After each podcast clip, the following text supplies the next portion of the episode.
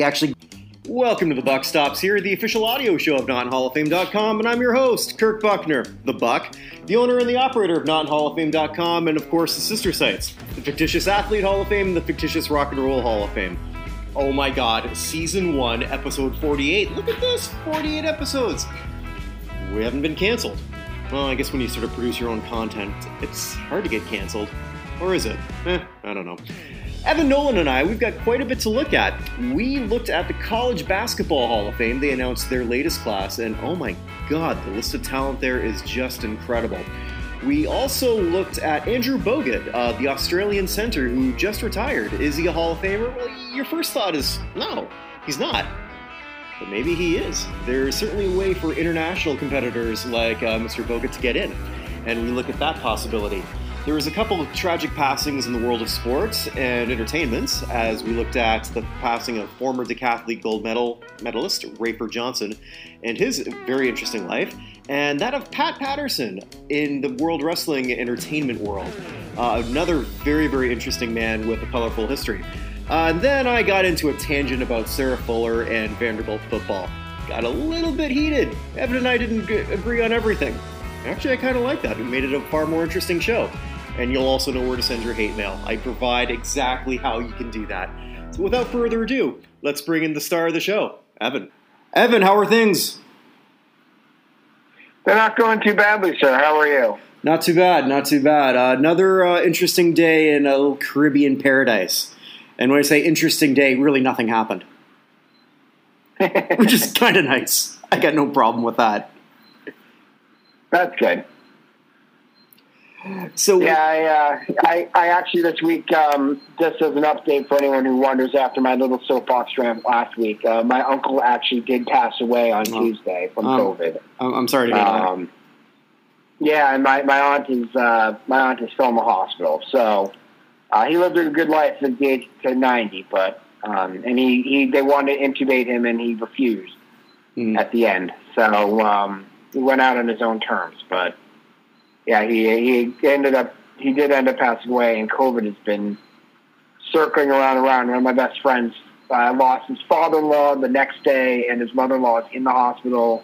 My wife's cousin's wife, mom, and dad are uh, both in the hospital with COVID. One of them has COVID and pneumonia at the same time, which seems like to be very, very bad. Um, and uh, it's all over the place. So everybody wear a mask and be safe. That's all I'm going to say. I already had my, my big rant last week. Uh, so let's uh, dedicate the show to your uncle. Oh, well, thank you. Um, Uncle, Uncle Bob, uh, uh, Robert Nolan out of, uh, out of Shelton, Connecticut. So here's your Uncle Bob. And Bob's your uncle, literally. Yeah, he, he was. Yep. That's that's the running joke, and I, I was always like, it's like, why did I say that? And to a friend of mine who's British, he says because everyone has named Uncle Bob. I was like, what? Oh wait, no, I do too. nice. Yeah. Anyway, so the one thing that, that I guess sort of like came out this week because uh, it's sort of a light week, although even when we say it's a light week, we wind up talking for two hours. The College yeah. Basketball Hall of Fame put out their class and I know it's a relatively new hall, but holy crap, when you put out a list like this and then you look at their credentials, and the biggest name is actually your worst candidate in Paul Pierce, how loaded is this group of talent? Yeah, I mean, Paul Pierce is, uh, as I've said many times, um, probably one of my five favorite athletes of my lifetime in Boston. Um, just the whole ride with him being young and then almost getting stabbed to death in a bar, and then having to go through those terrible teams with Antoine Walker, mm-hmm. and uh, then ending up with with um, Allen and Garnett and winning the championship, and should have won the one in 2010 as well. Um, that was he was just he's just one of my favorite athletes, and I don't I honestly didn't spend a lot of time looking at their actual college credentials. Um, but he, yeah, he's probably the headliner in terms of everyone here, except for the other guy who should have been one of the greatest Celtics of all time, right? Len Bias, mm-hmm. um, who I know is a two-time ACC Player of the Year. Uh, was taken number two pick in the 1986 draft, and then um, Yeah, two days unfortunately that evening, two days later, he, he, he passed away. yeah, passed away of uh, cocaine usage. Mhm. Um, apparently, apparently, from all indications, was not much of a cocaine user, and uh, overdid it on the partying, and uh, did not go well. So, unfortunately, uh, unfortunately, Len Bias's death uh, ultimately led for the uh, Lakers to be able to catch us in championships. I hate to say it, like that, but um, yeah, he was he was uh, he was one of the greatest basketball players, largely forgotten these days at how good he was. Mhm. Um, but yeah, I, I'm not surprised to see him here. Just a Yeah. supreme athlete from everything I've been reading. Uh, just one of those raw players that a coach would just love to just sort of shape and mold. And whew, what he could have done at the pro level, we, we'll, we'll never know, especially for a team that loaded that got that lucky to have a number two pick. Mm-hmm. But yeah, Yeah. so we have Yeah. Len Bias. Uh, Pierce, uh, he He's the first team All American in '98. Right, he, So- he was, but with a lot of these other players, they were like consensus players of the year. Uh, it, it's just crazy the amount of talent that exists in the, in the college ranks. When I'm looking at, at the rest of these guys, uh, David Greenwood, UCLA, uh, two-time first-team All-American, two-time Pac-10 Player of the Year. Uh, Remember the championship Mm-hmm. 1990 uh, Detroit Pistons? hmm Uh, another relatively big name, and I think uh, Hersey Hawkins, Bradley. I'm not positive, but I think he's got to be the only player from Bradley that ever won a version of the Player of the Year. I should have checked this out before, but just Oh, like, yeah, he won the, sport, the Sporting News and the UPI Player of the Year. Mhm. uh, two-time uh, Mount, uh, Missouri Valley. Conference, and an NBA All-Star. hmm And uh, yeah, a national scoring leader. He led the Mhm. the NCAA in scoring in 1988. and I just love his name, Hersey Hawkins. So alliterative. It, it sounds like it should have been Mhm. like in like something that uh, Stan Lee would have wrote.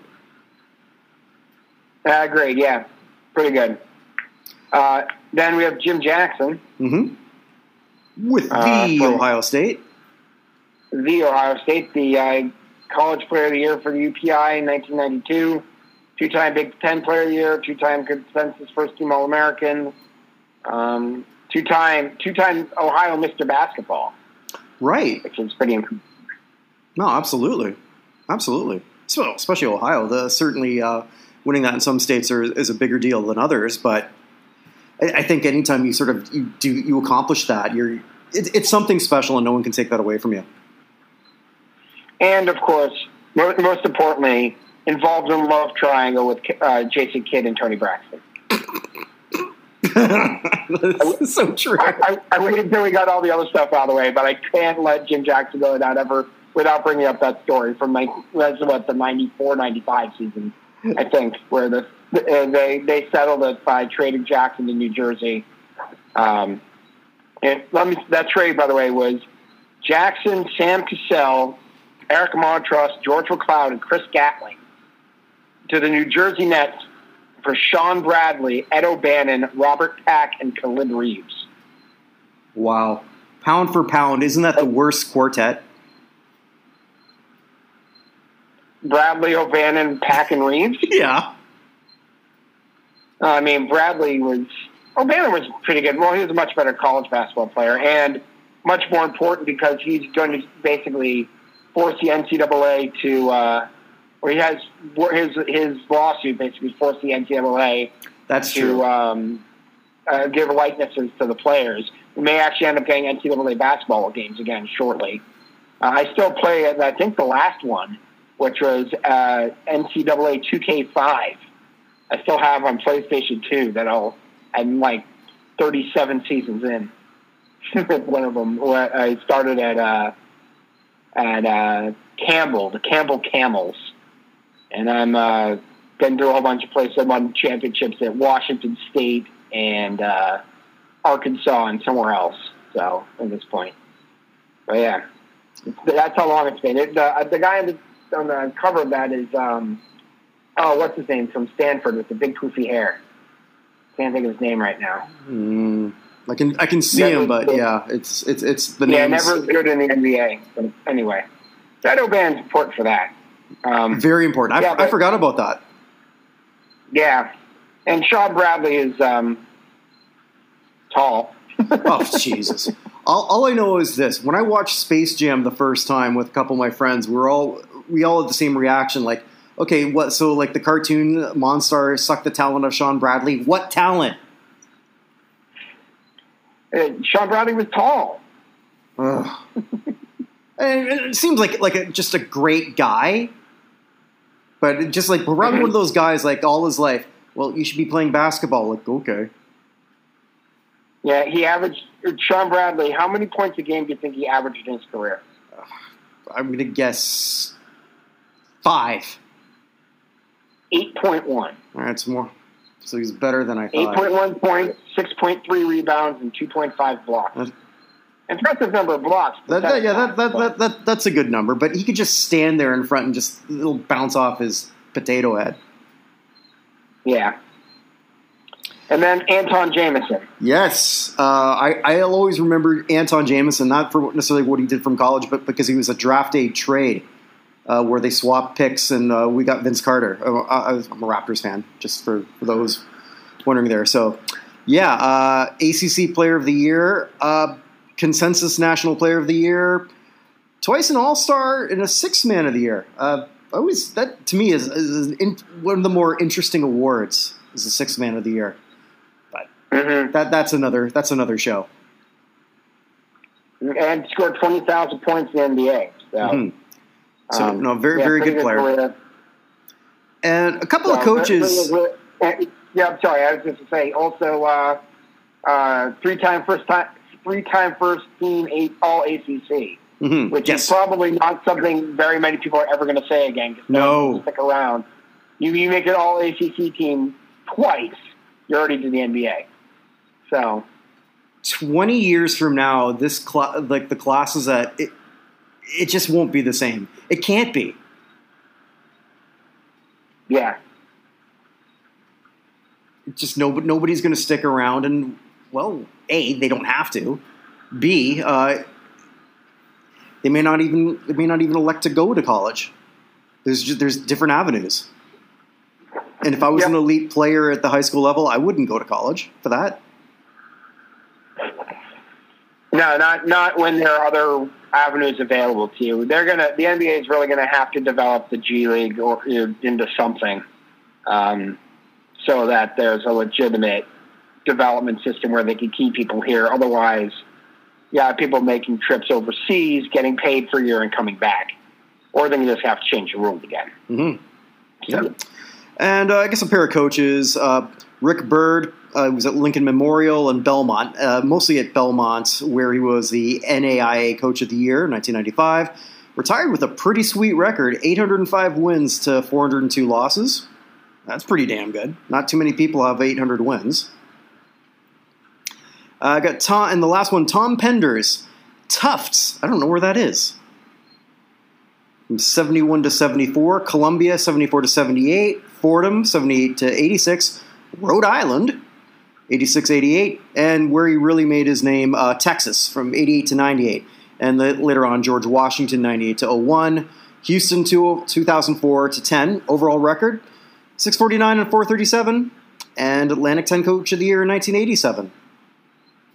Not a bad little resume.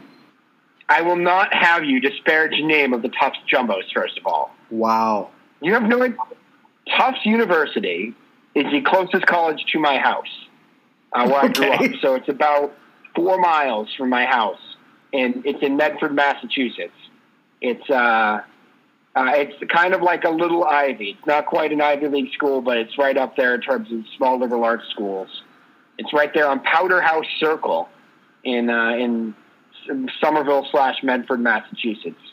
So uh, I've spent a lot of time at Tufts. So Tom Penders made his name there first, my friend. Not that school in Austin, Texas, or wherever that thing is. All right. Secondly, Okay, well, all, all, okay, well, all fans of the Jumbo, send your hate mail to uh, kirk.buchner at notinhalloffame.com. Sorry.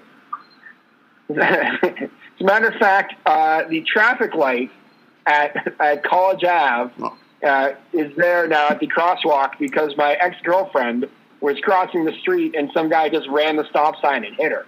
And she rolled up on the windshield, cut her eye, eyebrow, and was otherwise okay. And they ended up putting in the traffic light. So there's your information you need to know about stuff. Okay. Um, so I stand uh, no, corrected. Tom Penders, Tom Penders is certainly a name who uh, is interested for this. Um, there's, I mean, the list of college coaches in here already.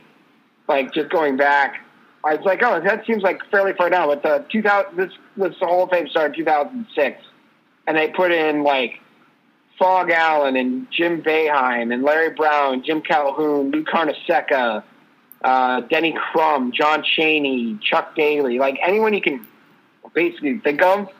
Uh, Coach K, Bobby Knight, um, like all the way down that first year. So there's so many.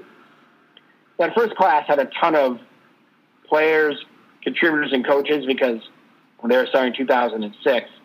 They've done a pretty good job since then. Since then, it's been like Guy Lewis, Norm Stewart, and Driesell, Jim Phelan, Nolan Richardson.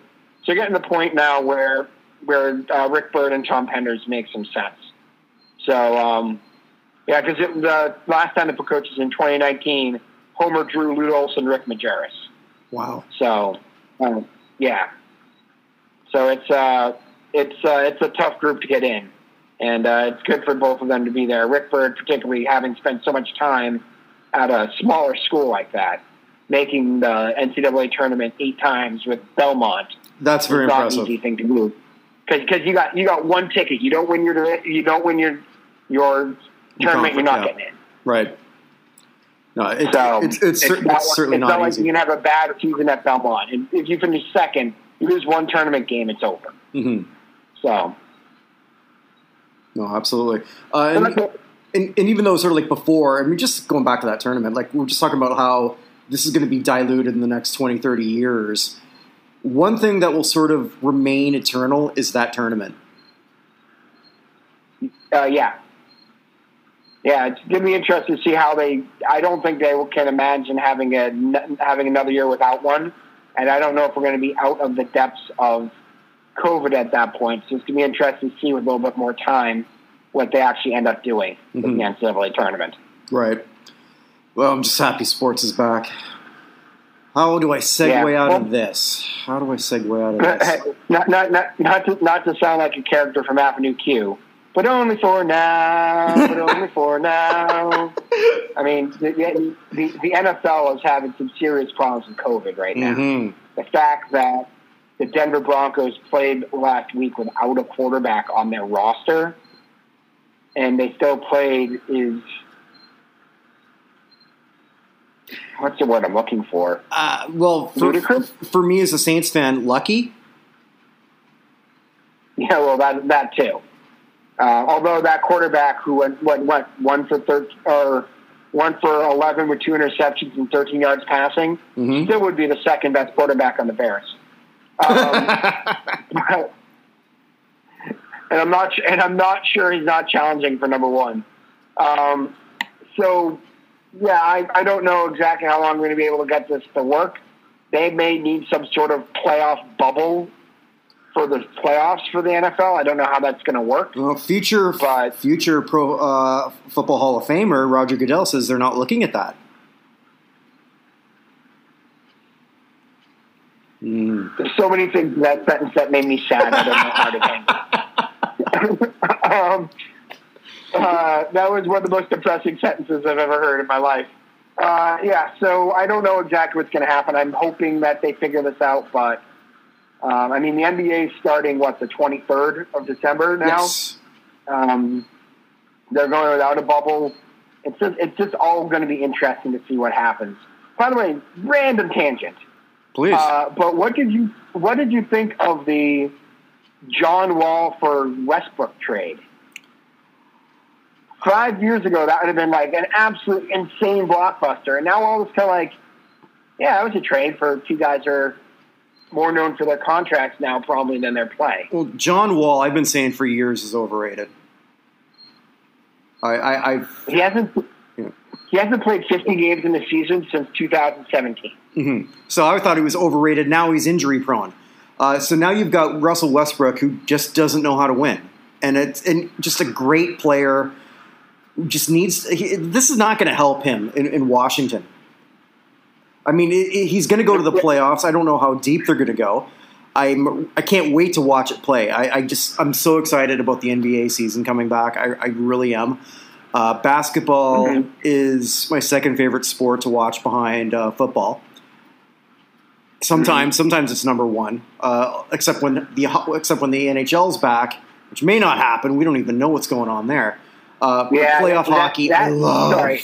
Speaking of current Hall of Famer Gary Bettman and the ownership and the ownership structure of the NHL seems almost perfectly happy just to not have a season. They, well, I think you're right. I think they're perfectly happy with that. They, they totally are. NHL constantly shoots themselves in the foot. Every time they get momentum going, they had, and I think you and I have talked about this. When it came to the whole, with everything in the bubble, I think the NHL handled it better than everyone. Would you agree on that? Yeah. No, yeah, they did a great job. Yeah. So they've got, you know, there's some momentum going. So what do we do? Well, we're going to fuck it all up. That's what they do. Yeah. Yeah. Just insane. So no, but going back to the NBA, I do have to say I think that this puts I think this probably puts Washington as no worse than the sixth seed in the East, Mhm. which before they were probably like the tenth uh, seed coming in. Um, but I mean that's the East has gotten better. Uh, but I still mean that's still probably a matchup with either Boston or Philly in the first round. Mhm. I'm presuming, or, or Toronto. I'm presuming Milwaukee and Miami are going to be one, two, Boston, Philly, and uh, Boston, Philly, and Toronto, three through five. I'm not sure how much that's really going to help them as a six. Well, I'm not even talking about Brooklyn. I haven't gotten to Brooklyn. Yeah. Who, if everybody's healthy, and Kyrie is already not talking to uh, the, the any of the uh, the reporters. I don't know if you saw that today. No, no, it was. Uh, I, I, I, I, I was He put out- researching. He put out a press release. Hmm? Okay, He yeah, put out a press release rather than talk to the reporters today. okay. Well, Ky- Ky- Kyrie's an interesting character. Uh, He is indeed. yeah, but I, I guess we're looking And at. another interesting character Yeah. who retired this week is, is Andrew Bogut from the NBA. Oh Hey! yeah. Yes. Well, Transition. I like. Well, I mean, I, I, I like the guy. I always liked him. Uh, never an all star, but a former uh, third team player, which is kind of interesting. How you're you make the third team, which is pretty impressive. But you weren't an all star that year. Yeah. Does Andrew Uh, no. Bogut back into the Hall of Fame through an inter, through international accomplishments? I mean, Dino Radja, as I was bring up, is in the Hall of Fame. Mhm. So my answer is probably yes. He, he could. He could. I mean, like I, uh, he did win the U eighteen, which is that's a that's a pretty impressive tournament. Mm-hmm. Went to the semifinals of the Olympics on the last go. Uh, wanted to stick around just a little longer, but so his swan song would have been the 2020 Olympics, and that's kind of cool. That like he knows he's near the end. You know what? I'm I'm just gonna like uh, keep all my options and just represent the country I love one more time. Yeah. Here's a question for you. Sure. Was he a good number one overall pick? I got to look at the draft that he had. Uh, considering that as a Raptors fan, we had Andrew Bar- or Andrea Bar- Bargnani as a number one pick, I have to say yes. Yeah, that, yeah, the very next year. So, yeah, so since 2000, our number one picks have been Kenyon Martin, Kwame Brown, Yao, Hall of Famer Yao Ming, future Hall of Famer LeBron James. And I do not mean that in the same way we were talking about uh, future Hall of Famer Roger Brown. Uh, probable future Hall of Famer Dwight Howard, I would say. I'd agree. Uh, Bogut, Bogut, Bargnani, and Oden. Uh, no, future not Hall of Famer, the first MVP not to make the Hall of Fame, Derrick Rose. yep. Uh, Blake Griffin, God, this was the, the injury section. Uh, Derrick Rose, Blake Griffin, John Wall, Kyrie Irving, Mm. uh, Anthony Davis, and probably the worst, single worst number one overall pick at the time too, Anthony Bennett, uh, Andrew Wiggins, Karl-Anthony Towns, Ben Simmons, Markelle Fultz, uh, DeAndre Ayton, Zion Williamson, and Anthony Edwards. Goose. Uh, so I'd say he's kind of like he's kind of right in the middle there. When you put it that in You what I perspective, mean? yes. Who? Okay, do you have the I mean- Bogut's draft? Let, let, us get Bogut's draft here. Yeah. Oh, I'm sorry. I'm just thinking about it. Like, who uh, out of that list I gave you, ahead of him are Yao, LeBron, Howard, Mm-hmm. Rose, Griffin, Wall. Although I don't know about Wall. I'll say Wall, yes. But Kyrie, Anthony Davis, Karl-Anthony Towns, Ben Simmons, Zion Williamson. Right? So that's like 11, which puts him basically right in the middle. Which is weird. I didn't think of it that way because when you think about it.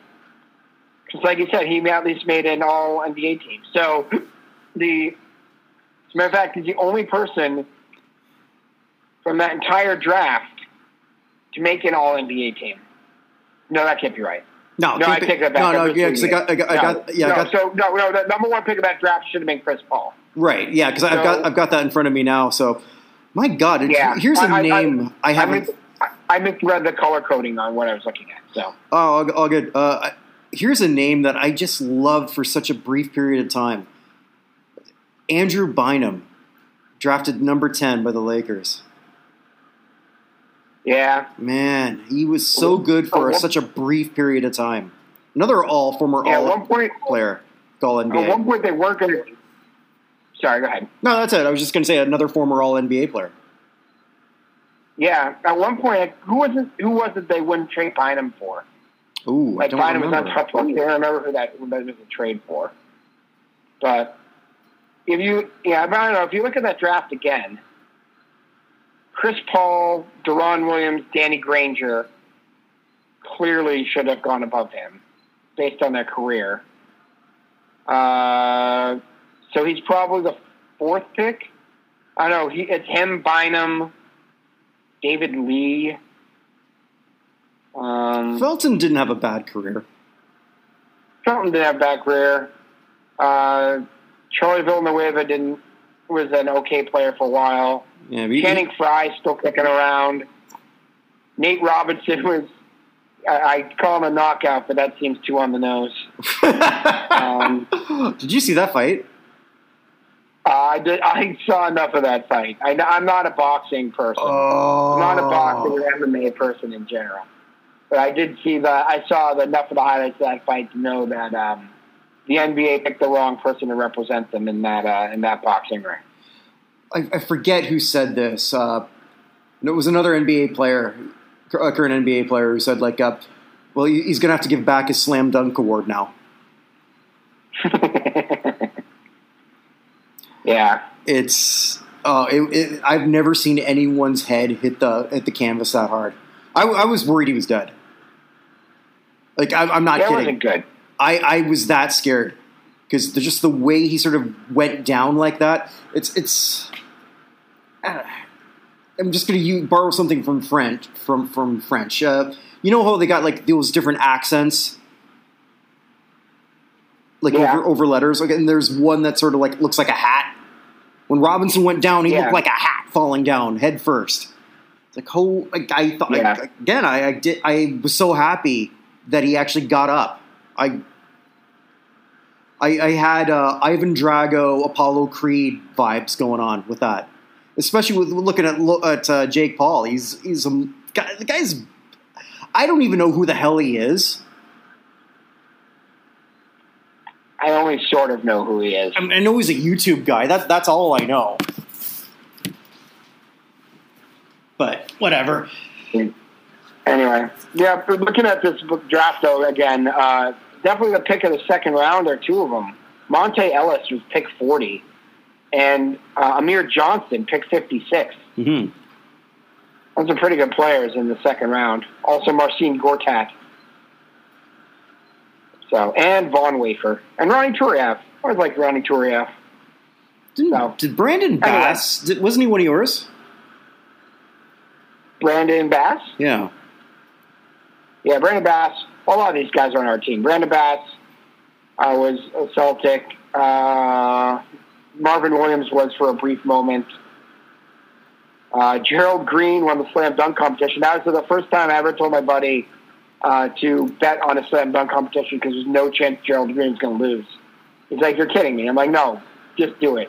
And he put 150 bucks down, and Gerald Green ended up winning like over a thousand. What was your cut? Um, Nate Robinson, Nate Robinson, of course, was a, was a Celtic. He was a donkey to, with uh, with Big Baby. It was Donkey and Shrek. Um, yeah, Brandon Bass. Uh, who else? Ryan Gomes. I always liked Ryan Gomes when he was on our team.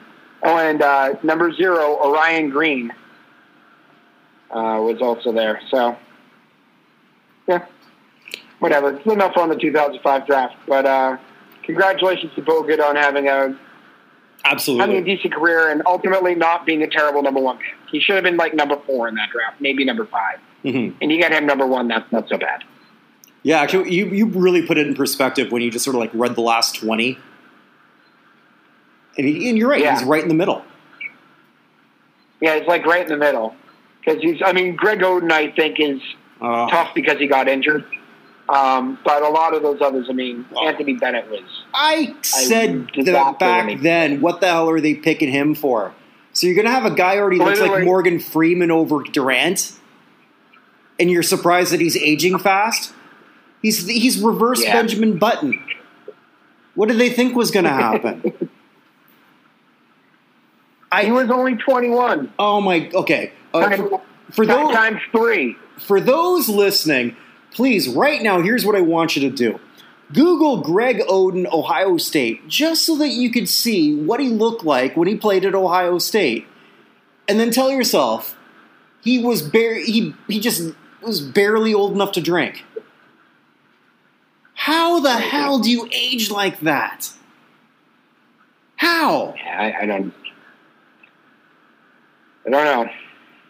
But then again, apparently he's also blessed with like a third a third le- leg. So there you go. No, you know I that? not touching that one. well, no, you. I, I don't think either of us want to. Uh, well, I'll say this: when his dick pic, oh, Oh, well, Wow. that's all right. When his dick pic leaked, he got an offer from Vivid Entertainment. That's actually true. well, that's um. Hey, you got you got to make money as you can. So, um, so I'm not sure how we're going to transition the next thing, but I, I know. uh, we had a couple of we had a couple of people pass away this week. One of whom you'd like That to was- say quite a bit about. yeah. Uh, do you want to start off with uh, Rafer Johnson, who is someone who? Yeah, we, we should probably start, we should probably start with Rafer Johnson. Yeah. Uh, Um, 1960, I believe, was when he won his gold medal for the decathlon. I, I wasn't. Yeah, it's it's go ahead. it's got to be the hardest. It's got to be the hardest single event in the Olympics, wouldn't you say? I, I would say so. When, when I was growing up, uh, the way it was sort of expl- uh, that I was sort of like taught, just as I was learning about sports, that you win the decathlon, you're considered the greatest athlete that there is. And to put that in my historical perspective, that would have been when uh, Caitlyn Jenner, uh, then Bruce Jenner, uh, won the Olympics. That was one of the first athletes I was ever aware of as a little kid. Uh, mainly because uh, can I say he because he because at the time it was he. Uh, he was always on the Love Boat or shows like that. He was just like everywhere, and it's like, hey, it's Bruce Mhm. Jenner, the greatest athlete in the world. Okay, uh, so that's how I always sort of saw that. Uh, Rafer Johnson, I wasn't familiar with until he became the uh, the man who lit the torch in the 1984 Olympics, and I remember watching that because I would have been 12 at the time. So I I remember a lot from watching those Olympics, and you know thinking, and I still think this now. Uh, the greatest honor I think you can get as an athlete, an Olympic athlete especially, is if your country is hosting the Olympics and they pick you to light the torch. What I- I don't know a bigger honor than that. Yeah, I mean, and where Rafer Johnson came from too. So he was born. He, he passed away in '86. He was born in the 30s. He grew up uh, originally in Texas, in all the very segregated part of uh, of Texas. Um, he moved to California with or his family moved to California. At one point, they're living in a box car with like dividers of cur- curtains dividing the rooms out, sort of. Uh, and he still was an incredible athlete and ended up getting all sorts of scholarships, even not living in those conditions. Got a full ride for football to UCLA Mhm. and turned it down so he could focus on decathlon. Um, and in 1960, that, that event there, he and another guy named C.K. Yang of Taiwan were the top two competitors. And they'd gone back and forth through the whole thing. The last event was Johnson's worst, which is the uh, 1500 meters, which Mhm. is absolutely nuts. They, they, you have to do the whole thing, and at the end, you're running this 1500 meters. And it took off at 9:15 p.m. So they'd done the other nine events during the day, and then I'd run 1500 meters at 9:15 p.m. Uh, So, and but- but before before you, before you go on though, to pull it uh, uh, okay, a question here for you. So like they did it all in one day. They didn't do it over two days. Mm-mm. Oh wow. Okay. I always thought it was over two days, Yeah. but I guess back then it wasn't. I don't believe it was over two days. I think Oh, it was wow. one. Because otherwise, why you why are you running at 9:15 p.m. if that's not the Mm. case? You know who I wish was sort of like t- part of this right now? Uh, someone who you and I have beca- got, getting getting to know, uh, who's been on, a guest on my sh- on my regular show, uh, Chris Huffins, who uh, Yeah. won the bronze in the 2000, and his story was he was actually leading everything up until the 1500, but that's not that was his weakest event by quite a bit. So for him to actually hang on and still medal was like a major triumph. And, and just sort of like the Yeah. whole story of what the decathlon is. And just even when I asked him, I said, like, like it doesn't take anyone who, I don't have to study like uh, kinesiology. I'm, I'm saying that, butchering that word up. But uh, kinesi- kinesiology? Uh, Do I have that right? That's right. Yeah, Right, you're saying that right. All right. Uh, must- it's my Canadian accent, eh? But you don't have to. I don't need to sort of like study that to know that the people who are who excel at the 100 are built nothing like the people who excel at the 1500. It's nothing close. Correct. Yeah, that, that, those are two completely different sets. I'm, I'm, I'm not even going to say I'm a good or never was a particularly good long distance runner, but I can run for a long time. I cannot sprint. Mm.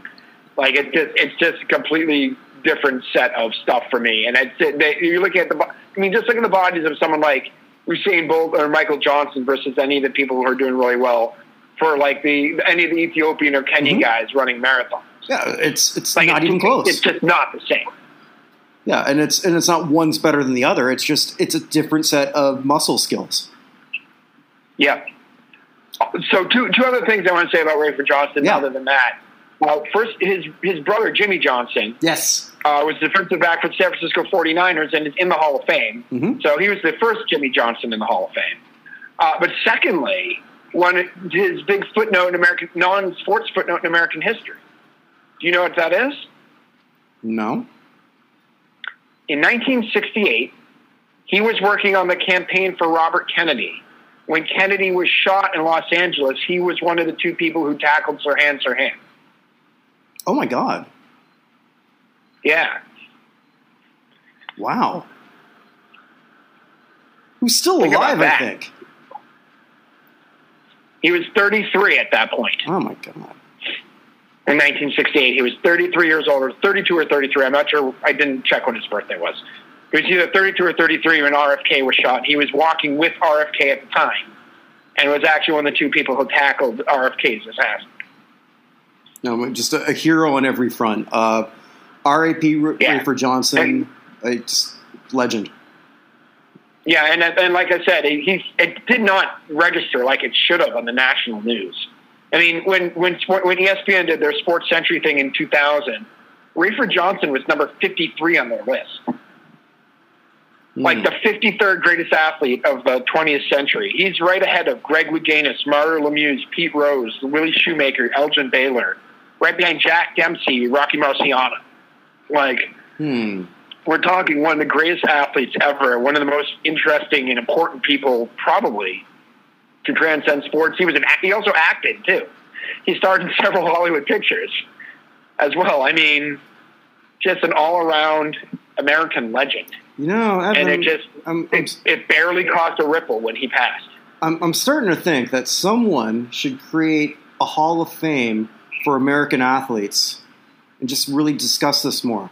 Someone should do that. Yeah. Yeah. Don't don't don't give anyone any ideas. Okay. All right. So, um, yeah. So anyway, yes, um, uh, just uh, an incredible guy, and uh, again, did not get the due he should have when he when he passed this week. hmm But there's very there there are very few people ever like Rafer Johnson in uh, American sports history. No. So. I certainly. And, and just before, by, by the way, before you get to the other one, I do want to point out we did have another few guys who passed away. Oh, and yeah, please. like three I want to talk about yeah. quick Go ahead. before we get to Pat Patterson. Another athlete uh, who won the bronze medal long jump in the 1972 Olympics and the gold medal in 76 for the U.S., Arnie Robinson passed away at the age of 72. hmm Um, I don't have a reason as to why he passed away. He passed away the same day as Rafer Johnson. Uh, but like I said, uh, won the bronze and the gold in long jump, which is one of the uh, one of the signature events in, in track and field. Um, we had uh, Kevin Burnham, who was two-time Olympic medalist in sailing. The United States was only 63 when he passed away of a, of a heart attack. Um, but he competed in the Olympic trials in 92, 96, and 04, won the gold in, uh, in Athens and the silver in Barcelona, 12 years apart. Um, or so silver in 92 in Barcelona, gold in 2004 in Athens in sailing.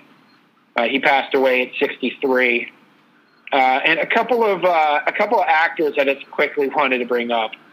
Uh, one, of course, uh, one of playing the elder version of one of our uh, perpetual nominees for the uh, for the fictitious athlete Hall of Fame, David Prowse, Yes. uh, who was uh, passed away. I'm hoping I'm not ruining anything that uh, Anakin Skywalker does grow up to be Darth Vader. If What? I've ruined that for you, I apologize. Spoiler alert. Uh, but David Prowse passed away at age 85 this week. Um, just, I mean, uh, uh, he's a member of the Lord of the British Empire, just a guy who has a whole bunch of, I mean, everything. He was everything not only from Star Wars, but he was in Casino, the original Casino Royale. He was in Clockwork Orange. Uh, I mean, just he's in, he's in a whole bunch of different things, and uh, yeah, just a part of both of our childhoods passed away.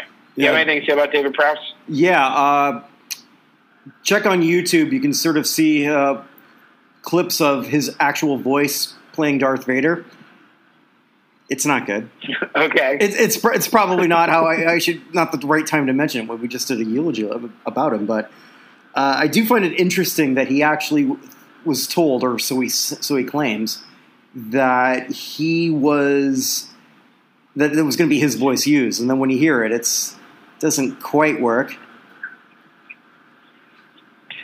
yeah, Yeah, yeah. They, they, they they made the right the, they made the right Oh, voice casting choice for, ab- uh, a- for absolutely. Darth Vader.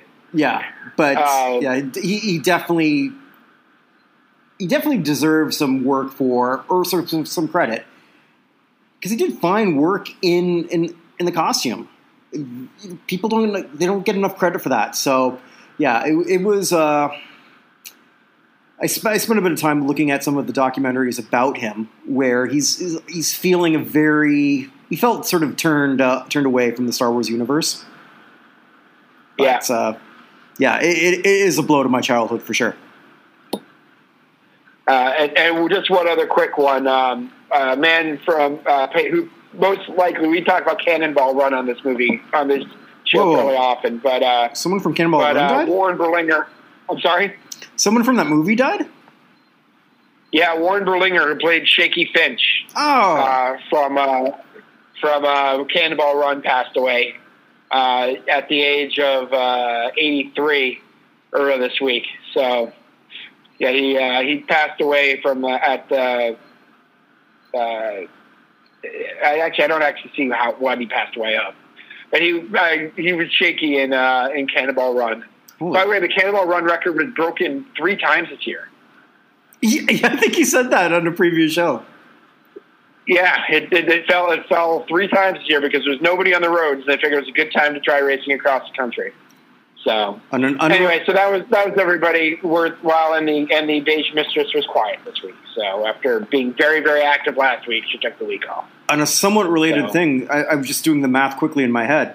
So he would have been younger than me when he shot Cannonball Run, and I look way better. well, we all do.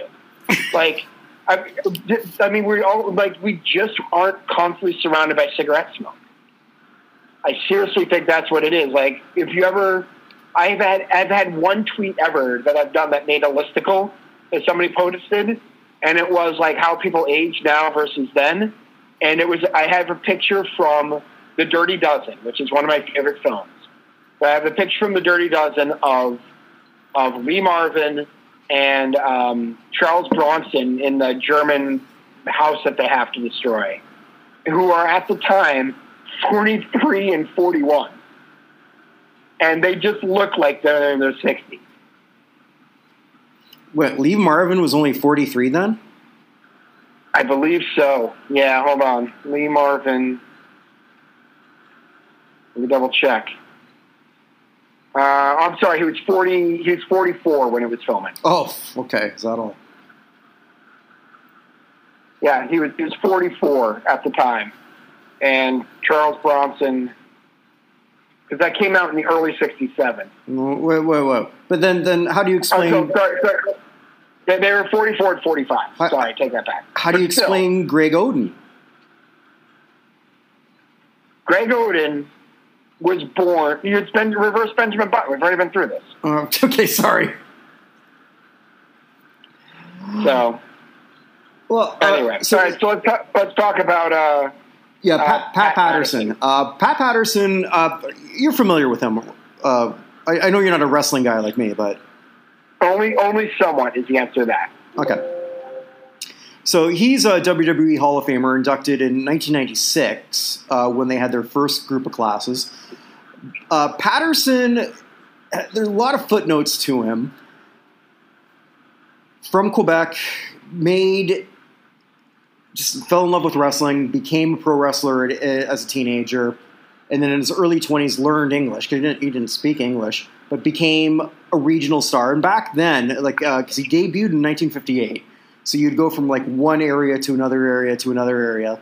Uh, there wasn't really a lot of national television, so it wasn't until the late 60s, early 70s that he really became sort of an on top guy in San Francisco. But what everyone sort of knows him for is when he got into the WWE, which was then the WWF in the late 70s, became the first ever intercontinental champion. So, like, you know that belt. Your, your friend Kofi Kingston's held that many times. Yep. All right, so when Pat won it, he won it in a turn, and this is the perfect perfect thing about wrestling. He won it in a tournament where he was already the WWF uh, WWF North American champion, and then w- merged it with the South American Championship in a, in a fictitious tournament in Rio de Janeiro. Never happened. Because that's wrestling. And then now he's the Intercontinental Champion. It's, it's one of the reasons I just love pro wrestling. But he was he was already in his forties. He stuck around there for a bit, but then he stayed with the WWF, which became the WWF, became WWE as Vince McMahon's right hand man. And for me, what his real strength was, and I think everyone would sort of agree with that, he could out he he could lay down a match whether it was Bret Hart, Shawn Michaels, The Rock, Steve Austin, they all said that nobody could lay a match, lay out a match better than he could, and that was that was what he was mostly known for. That was his biggest strength ever. And for him to last as long as he did, although he wasn't really under employment at the end, I, I learned that he was also suffering from dementia, which, as you and I have talked about, that's sort of near and dear to my heart with what my mom was going through. Yeah. I'm not going to go all weepy here on this, but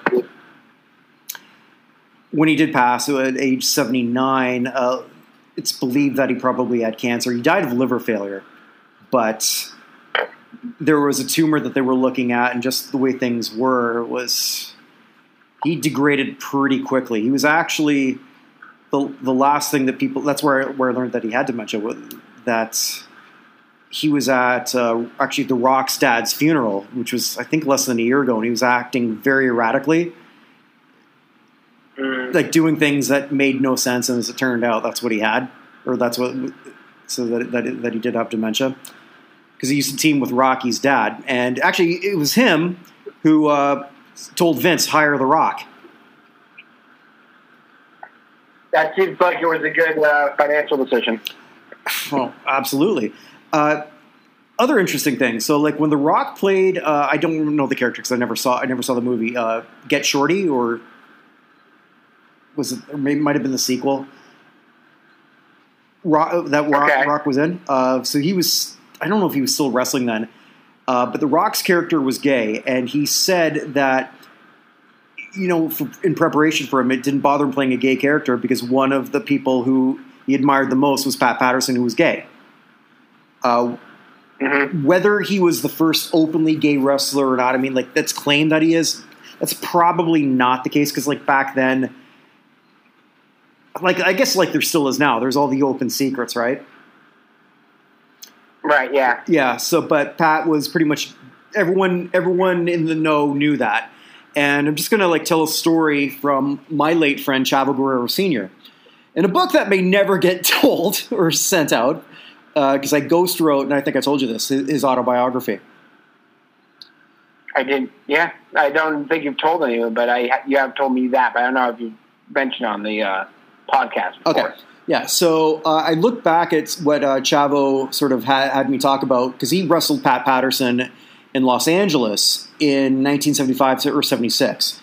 At the time, Chavo was this this young guy, 25, just and he was billed as the champion there. Pat would have been 10, 15 years older than him, and and one of the top guys in San Francisco. So he came to wrestle in LA in a series of matches against Chavo. And Chavo said how Pat taught him so much psychology, so much so that he was fooled in the ring himself. So they would lock up, and then Pat pulled back each time, just saying, "Oh, this guy smells." And he was working the crowd, and then Chavo, he had he was still relatively green, even though he came from a wrestling family. So like he knew all the basics of what to do in the ring, but not necessarily how to play to the crowd. And then Chavo, Chavo was a God, he was such a hothead. Love the guy. Uh, so he said, he, was, he said to me, "It's like, what's this asshole doing? I don't stink." But it was sort of like playing that, and it was just like all, all the little psychology things that he learned from Pat Patterson. Patterson also too created my favorite match of all time. Uh, you know what the Royal Rumble is, right? Yeah, of course. Yeah, that that came from him. That was his idea. So he basically made the WWE a lot of money. yeah, he made them a lot of money. Uh, this was one guy who Vince was always loyal to. And for me, the fact that he was an openly gay wrestler in the came out very early is one of the least interesting things about him. It's actually more interesting to me that here you have a guy who's openly gay, and a lot of the wrestlers didn't give a shit. Mm-hmm. And yet we can't have an openly gay football player. Well, I mean, that was the big thing with um, with uh, what's his name, Sam. I can't think. Yeah, of Michael Sam. Right now. Yeah. Michael Sam. Thank you. I had PK Sam in my head. Knew that was wrong. Uh, You're thinking of Michael PK Sam. That was Subban. the biggest thing because he he was openly gay when Oh, he came out into the draft. Yeah, And- yeah. I, I and that probably cost him a few rounds. Possibly. I mean, he was the defensive player of the conference, if I remember correctly. I believe so. Yeah, uh, but you know things didn't work out for him. I, I would like to think that he's laid the groundwork for the next openly gay person to sort of do that. I would think. Mm-hmm. But this actually is a great segue into something else. I've got a rant. Okay, so this yeah, this is more on the Michael Sam side of things. But yes, go ahead. Well, sort of. Uh, yeah, because I mean, Michael Sam uh, opened up to his teammates. So his teammates all knew, you know, in, in his senior year, and you know nobody cared. And but the media, right? The media wouldn't let shit go. And going back to Sam, when he was the Rams drafted him, I believe. And it just got hammered and hammered. Every media person. So, what's it like having a gay teammate? And people just got tired. Because Mhm. I think in football, more than any other team sport combined, distractions will kill you, which includes basketball Yes. because it, it's Which, which, which, sorry, a complete random side thing. Which is why I think this Pittsburgh Steelers are not, even though they're eleven and zero, are not going to win the championship. Other than the fact there's also the Chiefs in the league Mhm. because they're so, just so whiny about all the schedule changes that have happened around them. They're so distracted from on like these stupid things they can't control that I think it, it's the history. It's really the history of the Steelers. They'll have these great teams who get caught up in other stuff Mhm. and end up falling on their faces, and it, they're on a perfect track for that again. Just out, Oh, of, for sure. out of nowhere. So for sure. It's also the worst thing too. I mean, the best thing that ever happened to the Chicago Bears in 1985 was losing to Miami. yeah, probably true. Yeah. But you know, it got, it got to the point where the Ram players didn't want to hear about it. They were sick of it. I don't think they had a problem with Michael Sam. I never heard or never read anything about that. But we have a similar situation that happened last week, and uh, we were supposed to record Thursday night. It got pushed to Friday night. I'm actually kind of, and that was my fault because I suck and I fell asleep. But uh, yeah, You'd have to you did have to admit that on on uh, on the show. So, I, I'm an open book for the whole world to see. No, okay, I don't know. Uh, right now, we had something very interesting with a lady named Sarah Fuller, who did you see the kick? I did. Okay. Uh, before I go into the kick, I just want to make it very, very clear.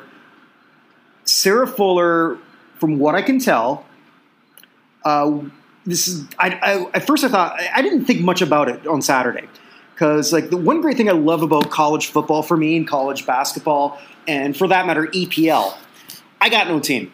I just sit back, watch, enjoy my day, and I just want to be entertained.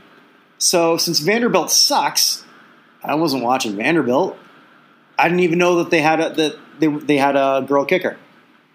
Didn't pay attention. Why would I? Vanderbilt versus Missouri, both losing teams. eh. Pass. Not interested. So after she she kicked or played uh, in that one play, so then you see a bit of news highlights, a, a bit of this, a bit of that, and how she made history as the first player from the Power Five. And I, again, I didn't care because uh, we've seen women in college football before.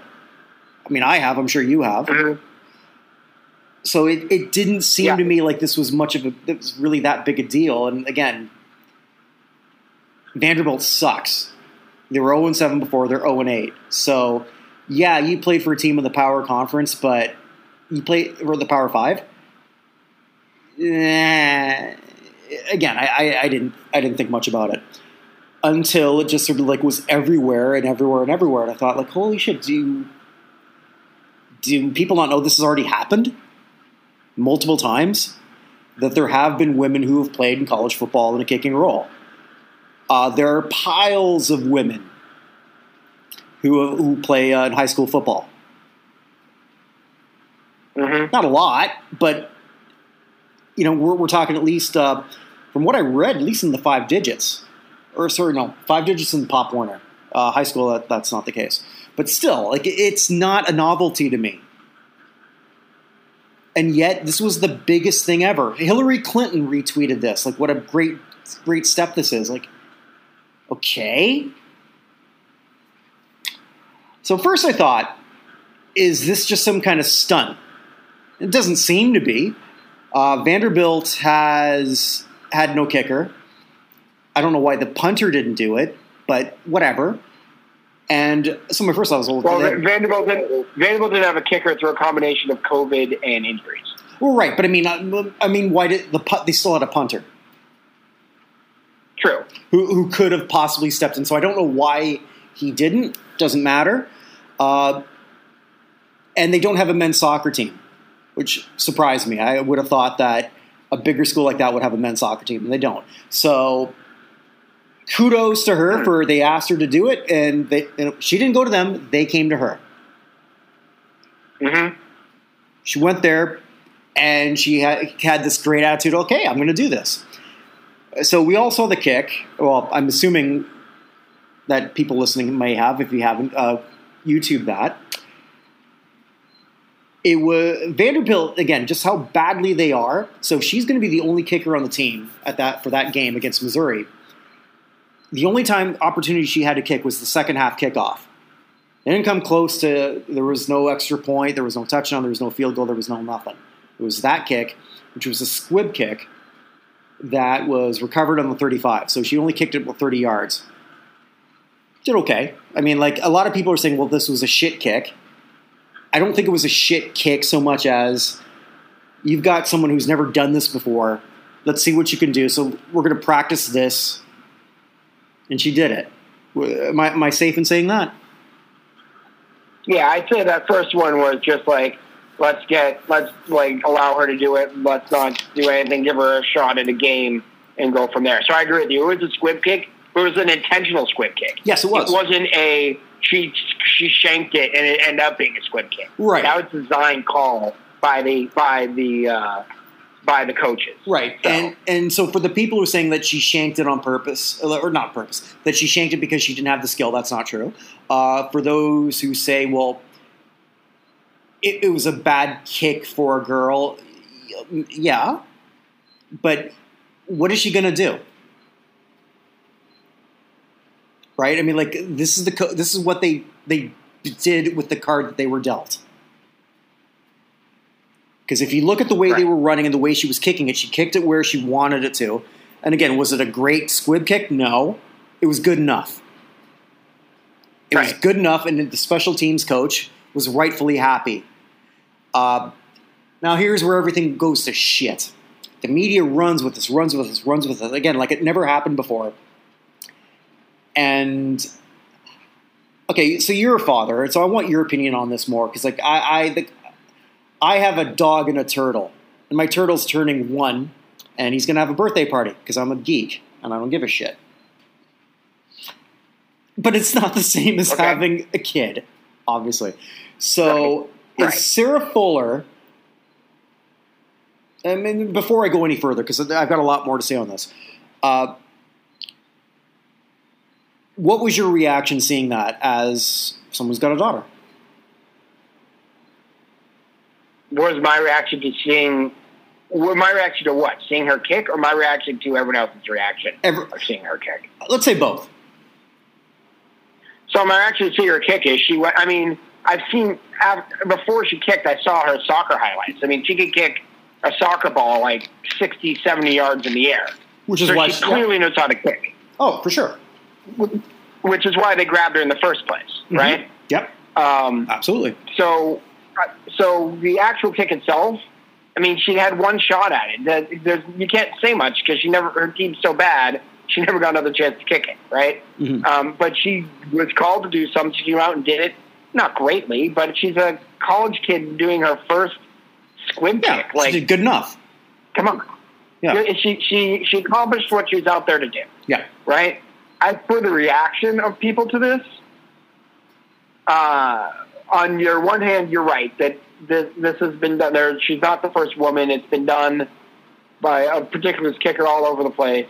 But just the weird misogyny of it um, that goes all over the internet with the usual suspects. I don't even bother to name name them, but we all know. Yeah, I know- I already know who you're talking football- about. The football misogynists are out there Right. with national national reach hmm that, uh, that this is somehow Vanderbilt trying to be too woke, and the fact they're woke is why they're zero and seven or zero and eight, um, Well, or I, I, I or it's like just somehow somehow this and Harry Styles are showing that we're becoming too feminized. Like I just yeah, another thing I could care it- less it- about. it- it's, it's exhausting and dumb. Right. So that's my I-. No, and I, and I agree with you. And I think going to that thing because my that was the, the first reactions that I was seeing. Like, okay, well, they're they're trying to like uh, make a statement and all and go all woke, and then like, okay, then you re- then you learn more because that that's the thing. If there's a topic that I'm super interested in, I'm going to learn as many angles as I can. Right. Uh, and, and I'll call that my Covington kid rule. And I think we all remember the Covington kid because the first time, like I don't know about you, but like maybe. And apologies if we've talked about this before. The first time I saw that clip on YouTube, where it was just him, sort of like with that goofy smirk in front of the First Nations gentleman. I don't know about you. I wanted to punch the kid. Mm-hmm. And then more information comes out, and then it turns out that the elder approached him, and he was in sort of like this clustered position. I'm like, crap, that could have been me as a 17 year old. I wouldn't have been wearing that dumb hat, but it, it, it did teach me whenever there's something that gets me hot, wait 24 hours. Mm-hmm. And that's kind of what I did here. So, and like you, and I agree with what you said. There was a lot of a lot of misogynistic comments towards that, and not really looking at the kick itself and what it was. Moving on, two days later, the coach is fired, and the first black coach Mhm. at Vanderbilt. But I think you and I can both agree when you have a record like he had, which was I think a winning percentage of under 400, you're going to get fired, and you're coming Yeah. off a 41 nothing loss. That's it. You're done. It's time to go. And then learning about more of like what they had had had available, other than the potential thing with a punter. And again, I don't know. What else is he supposed to do? And that's uh, Derek Mason, not the former wide receiver, but the coach, now former coach of Vanderbilt. My issue then becomes with media then just making this so big because they want something so bad. And maybe, and part of that is correct. I mean, you, you talked about woke media. They did try way too hard on something that should not have been as big as it was, in my opinion. Agreed, but I think we've had we've sort of had a discussion like this before. In that, um, like when we were talking about Charley Pride uh, a few weeks ago, being Yeah. getting the lifetime achievement award from the um, from country, the, a country music hall. uh, Country Music Awards, Yeah. right? Right. Uh, like it, you bring up Charley Pride's race, not because it matters necessarily, because Charley Pride is, but Charley Pride stands out as being, I mean, one of three really ever African American uh, country artists who have made it, and definitely with all with all apologies to Darius Rucker, the most successful of them. And because of that, he sticks out, and a bigger deal gets made of his race in that hmm he's in a he's in a genre of music which is not usually particularly I don't know whether it's friendly or or friendly may not be the right word, but uh, it's not something that a lot of African American people gravitate towards. I can say that, right? And because Right. of that reason, it becomes a big deal when he wins that uh, award, not just because he deserved it. They, like Charley Pride winning that award is by no means pandering. Like the dude deserves that Sure. award. But there, Uh, but, there was because he's African. American and gets that award, it becomes a bigger deal. Yeah, but in pan- football, which is the machismo sport, at least allegedly, having a woman in a major college thing, even if it's not the first time ever, it's a bit of an oddity. And people are going to always stare at an audience. It's like the Mhm. that stupid monolith that showed up in Utah and then disappeared in the middle of the night. The reason that those four guys took it down, other than maybe they're the ones who came up with it in the first place, is that they didn't it, they didn't want people coming to that oddity because the land around it wasn't set up in a situation in which there were places for people to park, or it was basically going to screw up the entire ecosystem, having people coming to stare at a monolith in the middle of nowhere. Mm-hmm. And that's essentially what the media was doing with this. Uh, yes, but and, I'm glad you brought up the word pandering because that did happen. The Southeast, uh, the SEC, Southeastern Football Conference, named Sarah Fuller the Special Teams Player of the Week. Okay, well that's that's pandering. That was disgusting. The question is, what happens if they didn't? Nothing. Nothing would have so? happened. I don't think the SEC gets accused of being a uh, uh, a uh, old boys network. I mean, it's the SEC. It's not the Big Ten. Well, the, which is exactly the- why they probably felt they had to do it. That's what I'm saying. That's why they had to do it. But the They time, did the not have they're in a no-win situation. The- no, didn't earn th- it. no, there there is a win situation. Don't name her the special teams player of the week when she was actually literally the worst special teams kicker of the week from that conference. And it's not even close. Mm. Don't pander. Celebrate what she did, which is great. Do not sort of like give her a participation trophy that she didn't earn. That's not equality. Fair enough. No, fair enough. I got that. Yep. I'm just saying. I feel like they probably felt they were painted into a corner Yeah, in and this don't. Well, but, but I, no, I, I I- agree. I, agree with you. You're right. And also, So- don't write a flowery thing on your press release saying I was a perfectly executed kick that sailed 30 yards. A, it didn't sail. B, it wasn't perfectly executed.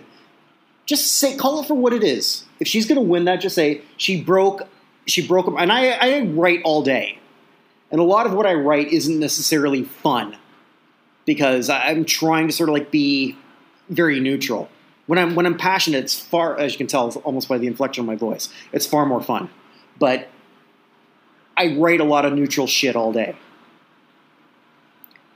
Don't do don't make it even worse than it is because what what is that what happens with that? People pounce on it and they should hmm because that was pandering. Doesn't do her any favors. And so what happened? It, so Sarah herself, I have to openly question because you probably also saw the interviews that came out, and she didn't do herself any favors. I, can be honest. I did not see any of the interviews. Okay. All right. So she did a couple afterwards, and this is sort of what. Uh,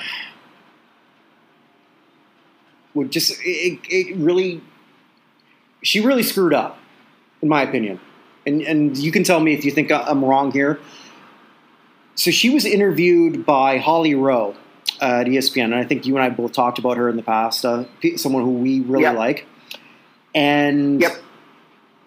actually i love holly. I think she's fantastic. Part of the interview so part of the interview and that, that sort of came out that she got to do a halftime speech. Did, did you know about that? No, I didn't see that. okay so she did a halftime she told holly that she did a halftime speech uh, which is a weird because like why would the coach have her do it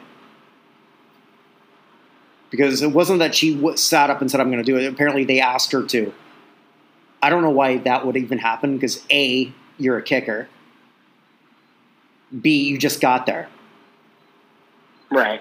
you're now putting her in this weird position. No, she actually did that and said how, you know, like, here's how we win in women's soccer. You know, like, we just really motivate each other, da, da, da, you know, and, and stuff like that. And if you're the Vanderbilt football player right now, you're just pissed off because right now your team stinks and you're just being lectured by someone who hasn't even kicked, who hasn't even played yet. She did this at halftime. Her kick was in the second half. Right. Uh, I don't know about yourself. Uh, I don't know if you've bounced from company to company. We don't. It's funny, like we talk all the time, but I, I don't know about your your actual work history. I don't think you know much about mine. You work? Not anymore. Not anymore. This is it. Well done, by the way. But I, I've been the new guy in, in the sales team. I've been sort of the veteran in the sales team. When you're the rookie, you shut your mouth in, in group situations. You learn, you try and figure out what the culture is. Now, Sarah was put in a position where she didn't know any better. And another thing I'll just sort of like have people sort of look at is Pat McAfee, uh, who's got a great podcast too. Mm-hmm. You know, a former and po- always tells it like it is. Yes. And so like so he was being asked about that. And so like he just came out and sort of like said that. He said, I wouldn't have had the balls at any point in my career to even do that. And I was a former captain. Now, he was being very, very diplomatic and very, very PC. And he's also the one who sort of like broke down the whole situation that her punt her that her kick was fine we can't call it great. We can't call it good. We can call it fine. We don't know what her skill Mhm. level is. I I have no. I have no clue Right. in terms of football. Neither does she. Because also she she didn't. grow- She never played football, and which is sort of like where I'm going to segue into a bunch of other stuff to later. So we have someone here who went out there and said this is. We know that she did the speech because she told Holly Rowe this. And then, so a she called out her teammates, and because she also was like in that whole in that whole chat, she said she was getting pissed off because they weren't celebrating first downs. She's like, that's not how, that's their winning culture. That's what we did when we played when we won wanted all in women's soccer. All right, so now you've got someone. Forget that she's female. Let's forget that. You've got someone who just got there, telling you how to win.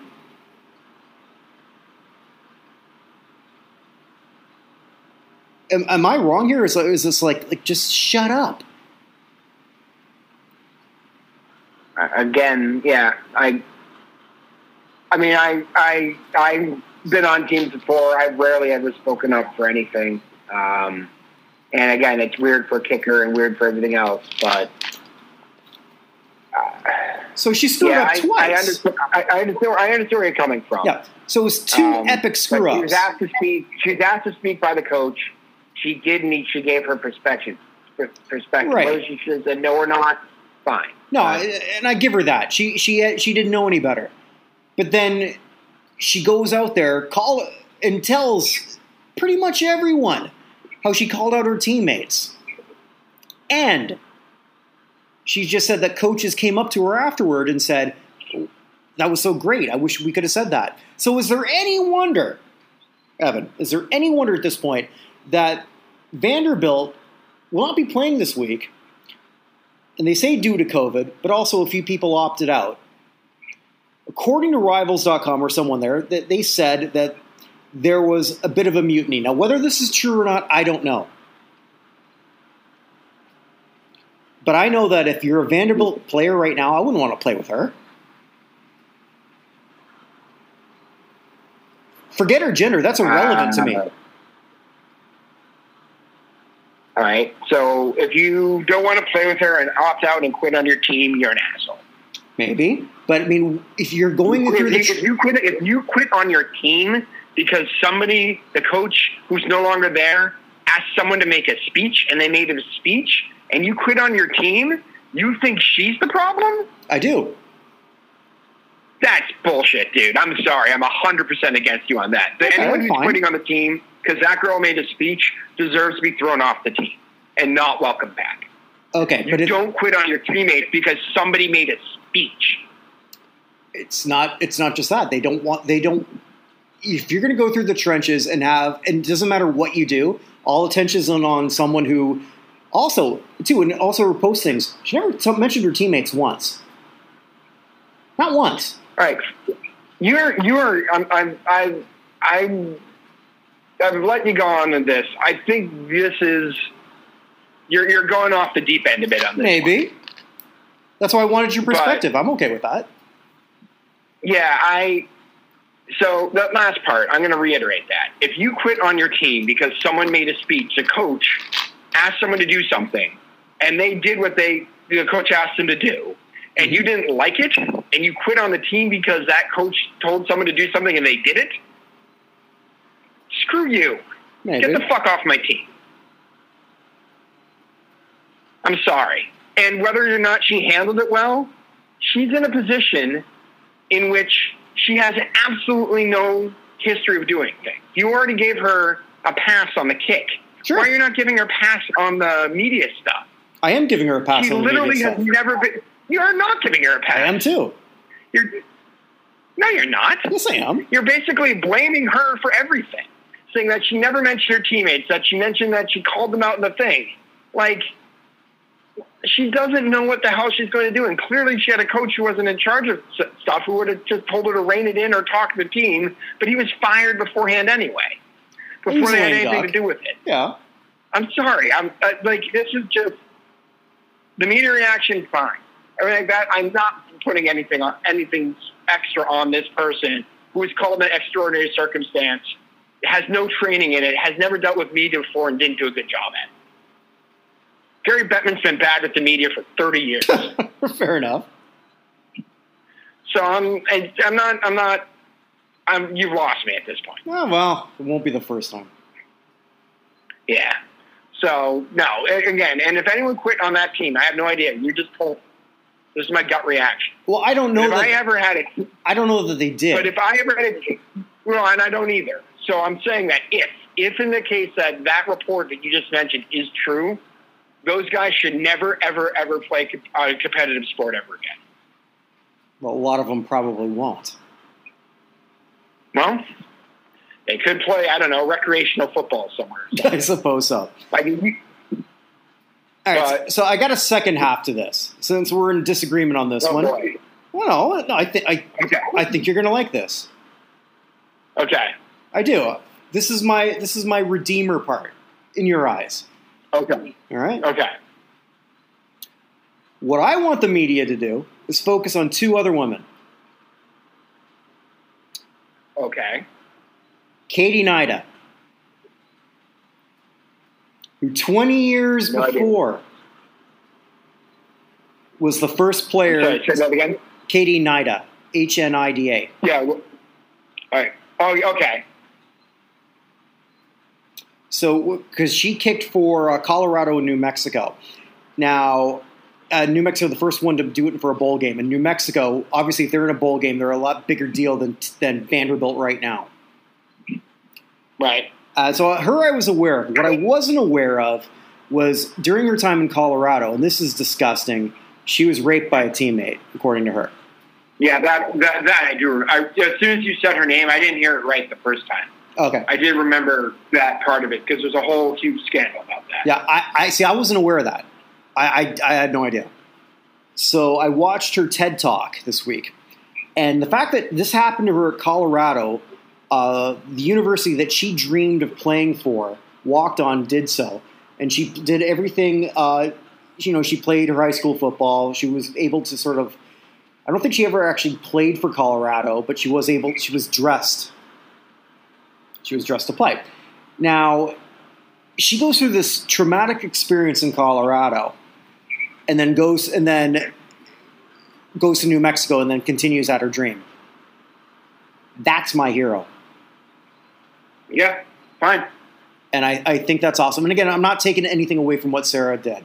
It's it, is No, impressive. no, no. I, I I understand because you're right. I couldn't remember her name until you brought it up. Yeah. But it's like I thought I remembered someone at the. She was like what 2008, 2009, somewhere in that area.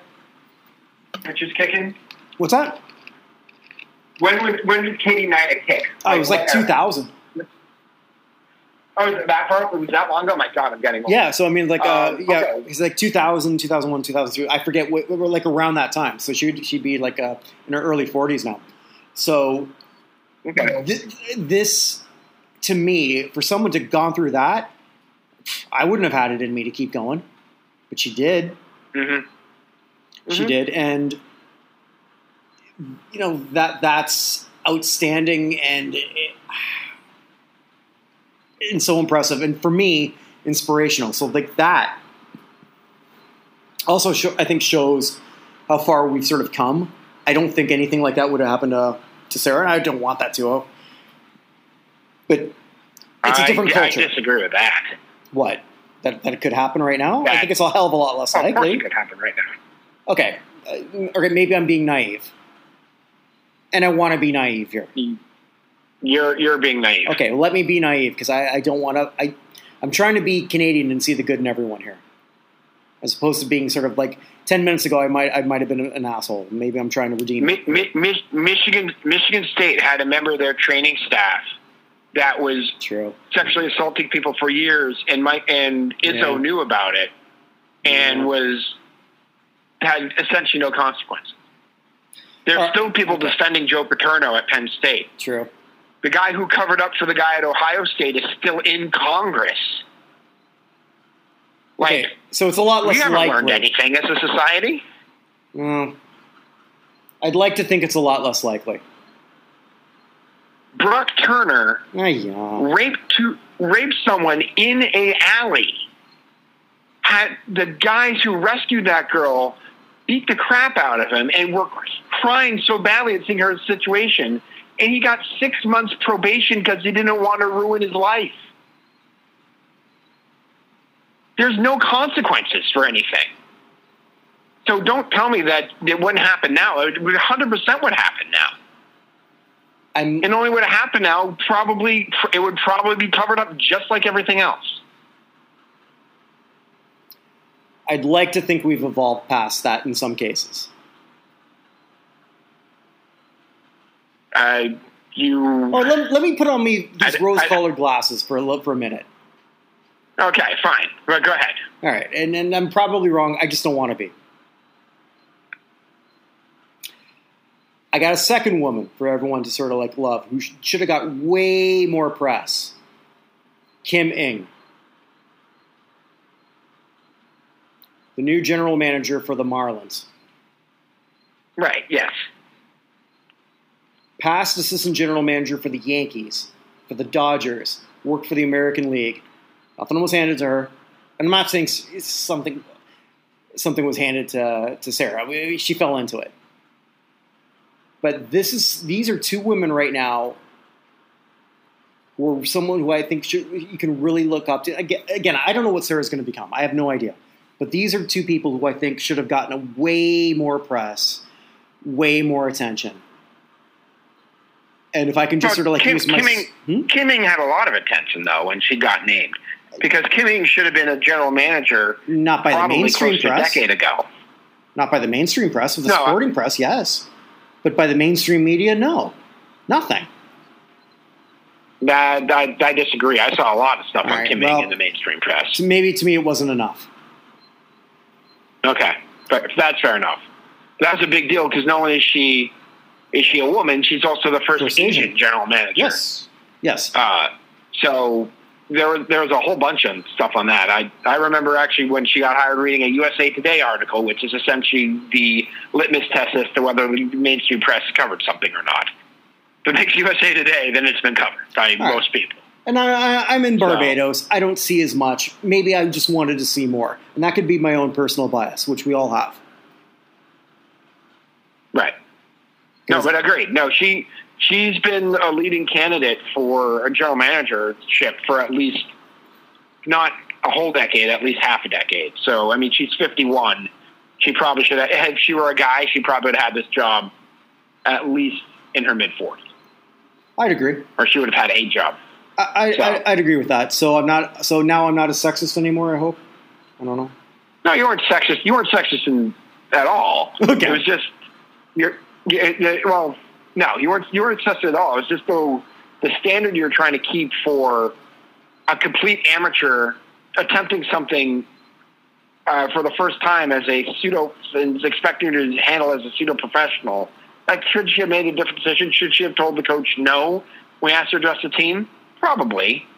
But it's her first time, and he wanted. He may have just been like, "Hey, I want your perspective as someone who's won in it for you know something else. We've never won. Can you speak?" Should she have handled it better with a Holly Rowe and national press? Probably, but she's never been there before. No, I can tell you, I came up. I came up an escalator in Washington D.C. and a reporter for uh, for NBC station in Washington D.C. My wife and I were together. Asked a question, and my wife is notoriously shy compared to me. Um, most people are notoriously shy compared to me, but my wife is super shy compared to me. And she asked a question, and I talked for like I don't know, a minute and a half, two minutes probably. And my wife just said, what he means is this instead of like 10 words. And the 10 words my wife said ended up on the news, and everything I said was completely, completely uh, cut out. Uh, my friend Adam, who is calling back to Tufts, uh, he is an economics professor at Tufts. I actually, he's married to an anthropology professor. I actually was officiated their wedding, the only Jewish wedding I've ever been to, and I was the officiant. Um, my friend Adam was the A plus student of the week for NewsCenter Five in Boston when we were kids, and Adam needed two friends to come in and do an interview, and uh, I was up there, and I uh, my buddy Ryan was there too because I dragged him along and uh, the reporter, the late Kirby Perkins, was asking all these questions, and Ryan wasn't saying anything, and I was answering all the questions. And then at the end, they said, Ryan, don't you have anything to say? He's like, well, Adam's always been the smartest kid in class. And that was the only thing out of the entire interview they used for the, the thing. So, as someone who has been in front of the press a couple of times and completely fallen on my face, I completely understand not handling it well uh, and, and, and rambling and not saying what you're supposed to say and everything like that. She's not a polished person, and I just think it's it's crazy to expect her to be so. I'm not, but I wonder what they know that we don't. And, and maybe I'm wrong. Maybe it's just a lot of this young kid, young male ego. It could be that. No idea.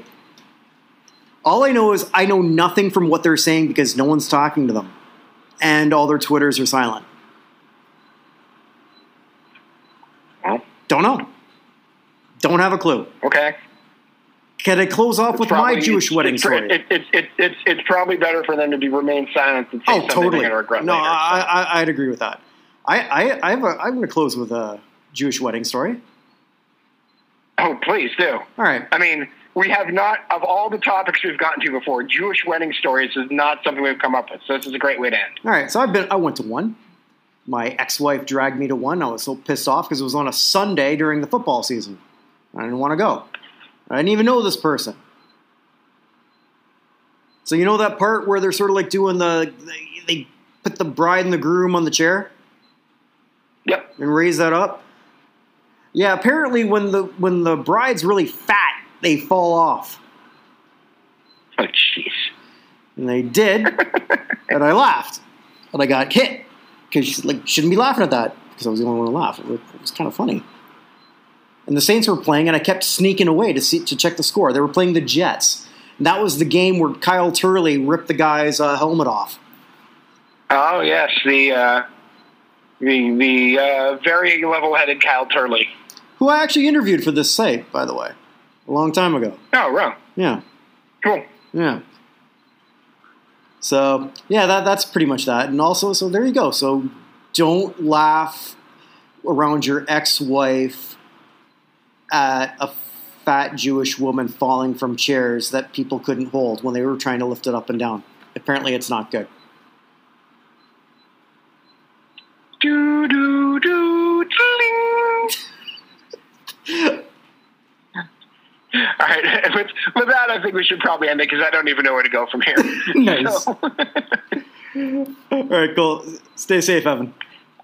Thank you all for listening. Look for a lot more content regularly from us at notinhalloffame.com. And with that, stay safe, everyone. Stay safe, everyone. Stay safe, everyone. Stay safe, everyone. Stay safe, everyone. Stay safe, everyone. Safe, everyone.